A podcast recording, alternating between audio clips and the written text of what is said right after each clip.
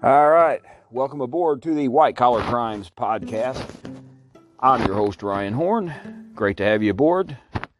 On the podcast that shows you the only color that truly matters in our criminal justice system is green. Great to have you listening, no matter where you're listening from. I know we have listeners from all parts of the world, and we're glad to have you wherever you're from. And wherever you are listening from, I would dare say you are most likely very familiar with the story on uh, this episode and it's uh, one of Martha Stewart. Um, even if you're not familiar with her white collar crime case, so to speak, I dare say, you know, overwhelming majority of you listening are at least familiar who she is. You know, you've seen her on TV or, you know, the internet or anywhere that, you know, any type of media, you've probably seen her at some point. And, uh, you know, she's been at it things a while and, you know, she's had fame and fortune for a while. And, uh, She's, uh, you know, also famous for doing a brief stint in prison, which we'll talk about here in just a little bit. But Martha Stewart was born in New Jersey in 1941. Uh, both of her parents were teachers, so as far as anyone knows, I didn't read anything about any unusual upbringing or you know anything. As far as I know, she had a normal, solid, uh, you know, kind of middle class Catholic upbringing. And again, born and raised in New Jersey. And uh, she did some modeling in college and kind of got a break and entrance into show business, I guess, so to speak. And then left and began a career as a stockbroker in 1967. So, a long time before her legal troubles began with the stock market, she uh, learned the stock market well working on the inside there, which, you know, a lot of these uh, white collar criminals that we've covered, you know, especially some of the securities violators, uh, you know, that's how they started out legitimately working in the stock market. And, you know, they find ways later to manipulate and uh, tamper with it to their favor, which, you know, illegally, of course. But nonetheless, that's when she got her break and did that for a while. But in 1976, she began a catering business out of the basement of her home with a friend. And, you know, really, you'd be amazed in this great country how many businesses have started just like that in a basement. Uh, I think I read here a while back, Jeff Bezos, the founder of Amazon, started, you know, selling books there in his garage. And, uh, you know, uh, there's so many the Fuller Brush Company back in the day, you know, started out in the man's basement and next thing, you know, and, you know, he's selling them door to door and it branches into this, you know, huge company that's still in existence today. Same thing with the Watkins Company. You know, they make a lot of spices and home remedies and things like that. They are still around and that's how they started out you know, and on and on. And it's, that's the beauty of this country, you know, the entrepreneurial spirit we have that you can do that. Saying she launched out and, you know, was very good at uh, cooking and home etiquette and things like that. And that's, you know, what I dare say probably most of you know her for. And that's what she branched out and did. And after about, you know, six years of success with this, uh, she actually published a cookbook called Entertaining. And you know, my mom was big into cookbooks. My mom is the one that likes to cook and do those kind of things. And, you know, I can always remember her, and she still does use cookbooks because she doesn't do the internet or technology. But, you know, sadly, cookbooks are kind of one of these things I see, you know, many things now, you know, each day, the older I get, that I see uh, being erased by technology. You know, you see so many uh, things like this that technology is replacing. Now, if somebody wants a recipe, I'd say most likely they just look it up online, you know very few probably use the big old cookbook now, but uh, back then in 1982, you know, the internet's not really a thing yet, so that's how things were done. And, you know, it was a success as well as her catering business. This book was a success, and it led her to publish more, more books, and uh, started getting her doing some guest columns in some newspapers, magazine article here and there, and then uh, slowly evolved into some television appearances, um, which led to some big time television appearances on shows like Oprah Winfrey and some other ones.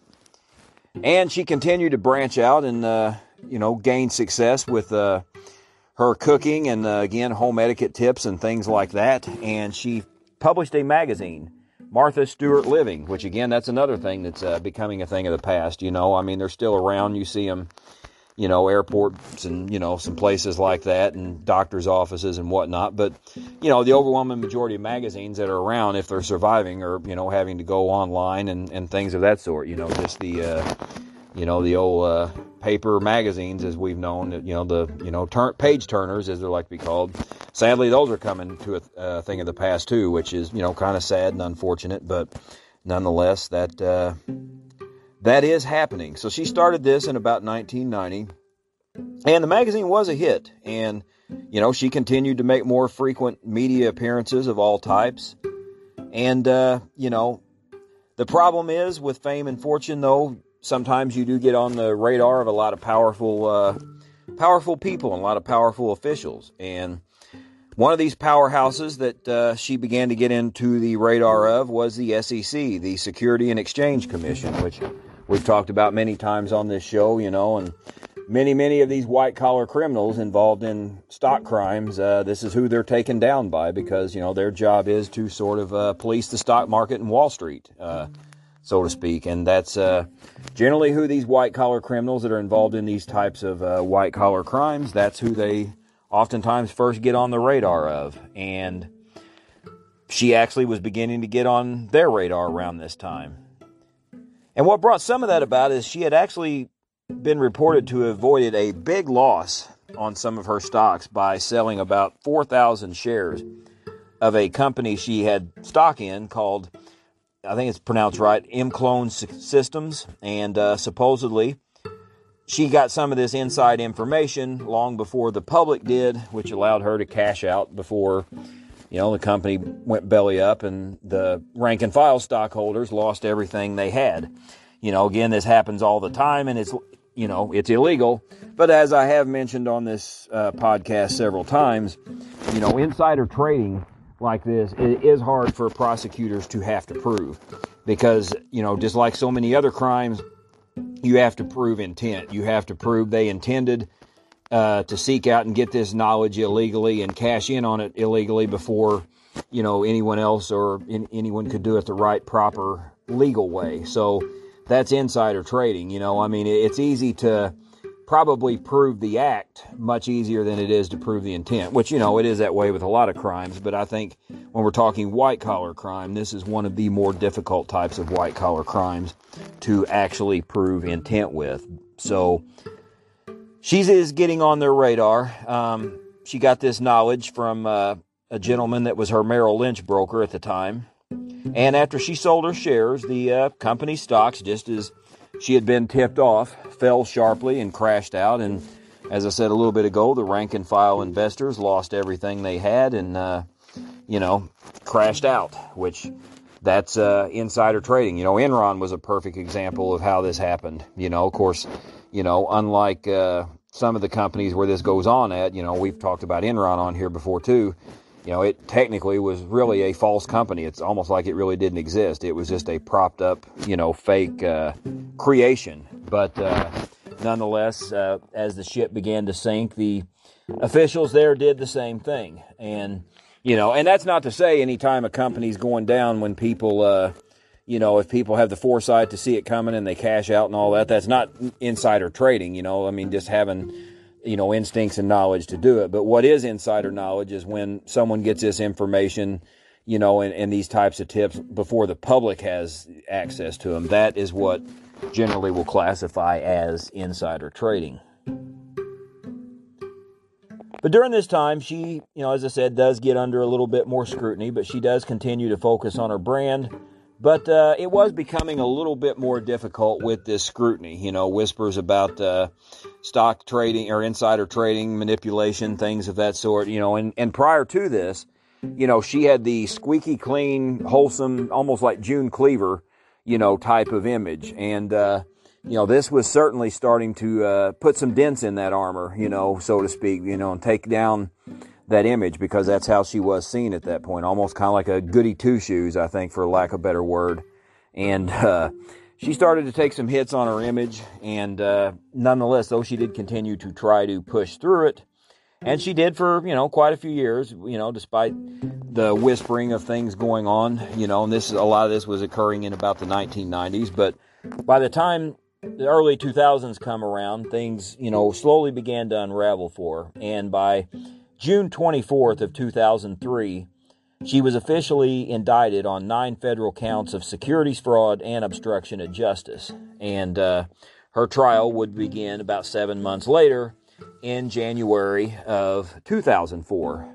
I mean, it's hard to believe. I remember when all this is happening, and you know, it's hard to believe we're talking 18 years. You know, hearing about you know less than a year and a half, this will have been 20 years old now. I mean, it's just hard for me to fathom some of the stuff that I look back on and see where it seems like to me it was just a few years ago and you know some of these things happened 15 20 years ago. You know we just had the 21st anniversary of uh, 9/11 this year which again I remember that day quite well. You know I was at work that day like you know many Americans were. And you know it's hard to imagine that you know to me again that just seems like that was you know 5 or 10 years ago. And I mean it's 21 years ago. It's just it's nuts where this time is going. And you know this case was uh one that uh, seems like it just happened too, but you know, it has been quite a while back. But as all celebrity trials do, we've seen with O.J. Simpson and God knows how many others. We just saw the civil trial with Johnny Depp and Amber Heard. What a circus that was, and and this, you know, pretty much was a frenzy and a circus as well. That's uh, oftentimes what celebrity cases end up being. And it lasted about six weeks, which you know is, I would say, fairly long for a white collar case like this, but she was eventually found guilty on obstructing of justice, obstruction of justice, and of an agency proceeding was I think the official charge, and making false statements to federal investigators. And you know, she gets used as an example a lot, you know, of a lot of times when you hear politicians that are under investigation that lie to the FBI and never do a day in jail. And, you know, well, you know, Martha Stewart supposedly lied and she ended up going to prison. So, you know, and I think that's a fair point. You know, uh, plenty of politicians do the same thing, you know, that she did with insider trading and, you know, their families, you know, make these investments on their behalf when they have all this inside information that the public doesn't. But, you know, somehow Congress, and I'm not picking on one party or other because both parties, I think, are guilty of this, of, you know, taking advantage and lining their pockets and making tons of money because, you know, you have people that, uh,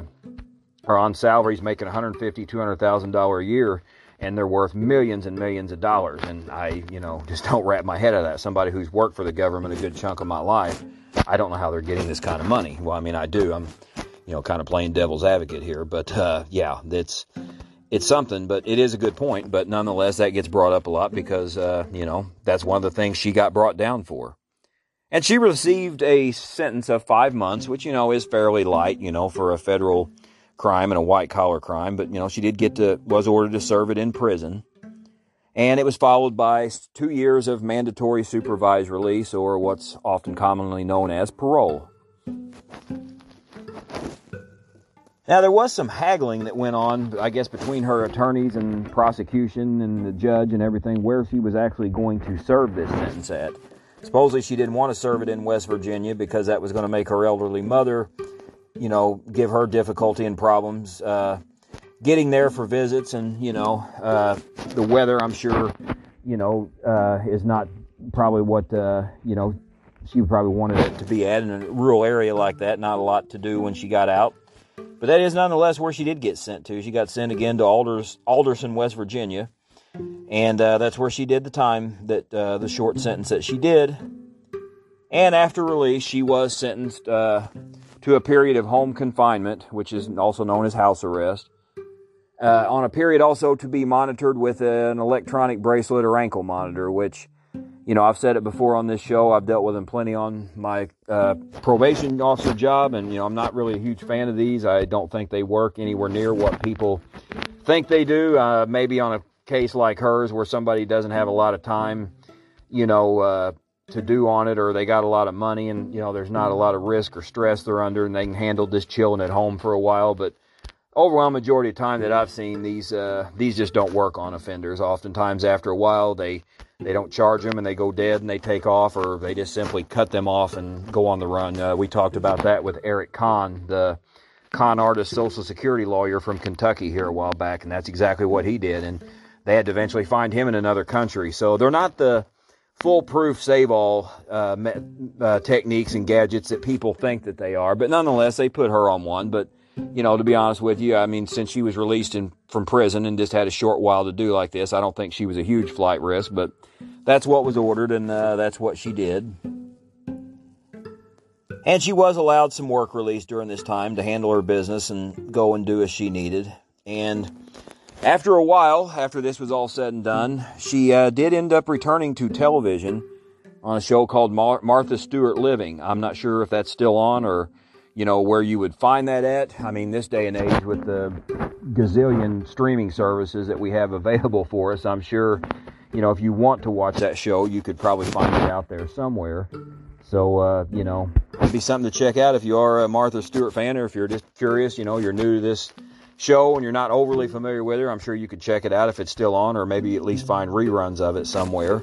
But uh, she did return to television, kind of made a triumphant return and uh, went back to uh, business as usual. And her products continued to be marketed and sold in uh, a lot of stores, uh, some of them including Sears and Kmart, which will tell you how long ago this was because, uh, you know, if you're listening to this now in 2022, Sears and Kmart are pretty much a thing of the past. I know all the ones here in my area are gone. Um, many years ago, I'd actually worked as a loss prevention detective for Sears, and you know this was before you know they bottomed out. And that's another sad thing from the past. You know, Kmart and Sears were a big part of my childhood growing up. You know, with Kmart, we used to shop there a lot. There was one near I, where I lived, and you know, Mom uh, got the Christmas Sears catalog all the time, and ordered from that. And sadly, none of that's around now either. You know, just uh, so many things that grew up with that are gone. But you know, she did have some success selling her pro- uh, products in these stores when they were still doing halfway okay. And you know, it shows you the power to celebrity. You know, the average person when they get out of prison, even if it's just for five months, uh, they're not going to be able to, you know, if they even have a product, probably to get a store or a couple of national chains like that to peddle them. But uh, she was able to get that. Um, they were, you know, Kmart and Sears were glad to peddle. Of course, I'm sure they made a lot of money for these stores. They made, you know, these products of hers. But that again does show you the power and privilege of celebrity because, yeah, I don't think the average person could uh, probably catch a break like that upon release uh, from prison, you know, even if it's just a short sentence like that. Um, it's hard for a lot of people to recover and, you know, get on with their lives when they get out of prison. But, you know, if you've got fame and fortune like she did, uh, you're able to keep doing that. And uh, she was able to keep doing that and probably still is. I'm sure, you know, I'm not, I don't buy her products. Uh, my wife doesn't, but I'm sure they're still out there in stores somewhere if we looked around somewhere. And uh, she also had a series on the Hallmark channel. Again, not a channel I watch, so I don't know. It still might be on, possibly. Uh, but, uh, you know, Hallmark channel is known for the wholesomeness and, you know, kind of things that uh, were her brand and uh, trademark and you know reputation and whatnot and you know and he did some time there in indiana uh, you know for rape. Mike tyson did. I remember that. I was in high school. And uh, you know for a while it took him a while to recover from that and to rebuild his image. I mean now you see him all over the place and i think people have kind of forgotten. Of course it's been over 30 years ago when this happened but it took a while. But martha stewart i don't think really ever suffered a real great harm or any you know big dent to her dam or damage to her reputation after this. At least not you know like maybe it would some others. You know other celebrities and you know whatnot have done crimes and done time and maybe not recovered as quickly as she did. You know we mentioned Wesley Snipes. Uh, on one a few weeks ago, and you know he's he's coming back around now. You see him some here and there, but I don't know that he'll ever reach the star power he had prior to all this. But you know, it, it whatever effect it had on Martha Stewart, it appeared to be minimal. She you know, like I said, was able to get a series on the Hallmark Channel, and uh, even did a little acting. Supposedly, was on an episode of uh, Law and Order. I haven't seen that one. You know, my wife watches that show from time to time, and I have watched it with her a little bit here and there. I uh, haven't seen it. Now, I do remember one they recently advertised, and I can't remember what channel it was on, but she was even supposed to have a dog a show with the rapper Snoop Dogg, which uh, would have been really really interesting show to probably see. Uh, very two very contrasting styles, and uh, so yeah, she hasn't certainly suffered any economic or career damage from this time that she did. And you know, maybe people think uh, she was uh, just hunted down by the feds and prosecuted for her name and who she was. And you know, a lot of people think maybe they should have spent time going after more hardcore white collar criminals. I don't know, but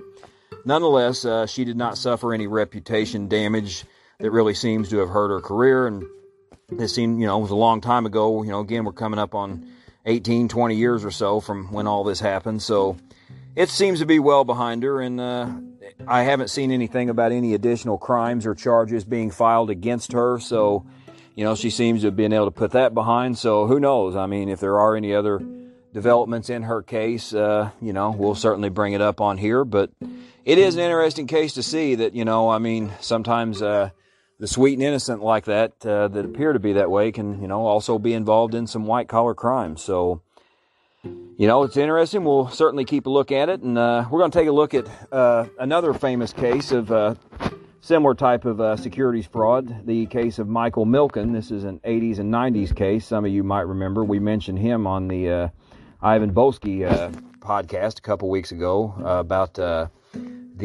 guy that inspired Gordon Gekko So interesting to see that story coming up as well. Um, if you have any ideas for one, uh, you're always welcome to email me at ryanhornvt at gmail.com. Would love to have you on uh, as a guest. You can certainly contact me for that. Had plenty of people, you know, that have, or we have had some listeners that have been guests on this podcast, and always be glad to have you on for that. Uh, I do do voiceover services. I'm finishing a couple audio books right now, and uh, you know, I'm certainly always available and be glad to help you with any services for that. You can check that out at my website, ryan-horn.com. Be sure and like our Facebook page, White Collar Crimes, and, you know, follow it for any kind of updates or changes on the show. And uh, just, you know, we appreciate you tuning in and, and supporting us. Uh, hope you'll be able to tune in to us here again real soon. And uh, take care and look out for each other, you know, especially the elderly. As I always say, these are the ones that are often scammed by white collar crimes. So uh, look out for them and, uh, you know, keep out for yourself as well. And God bless and take care. We'll see you back here next week.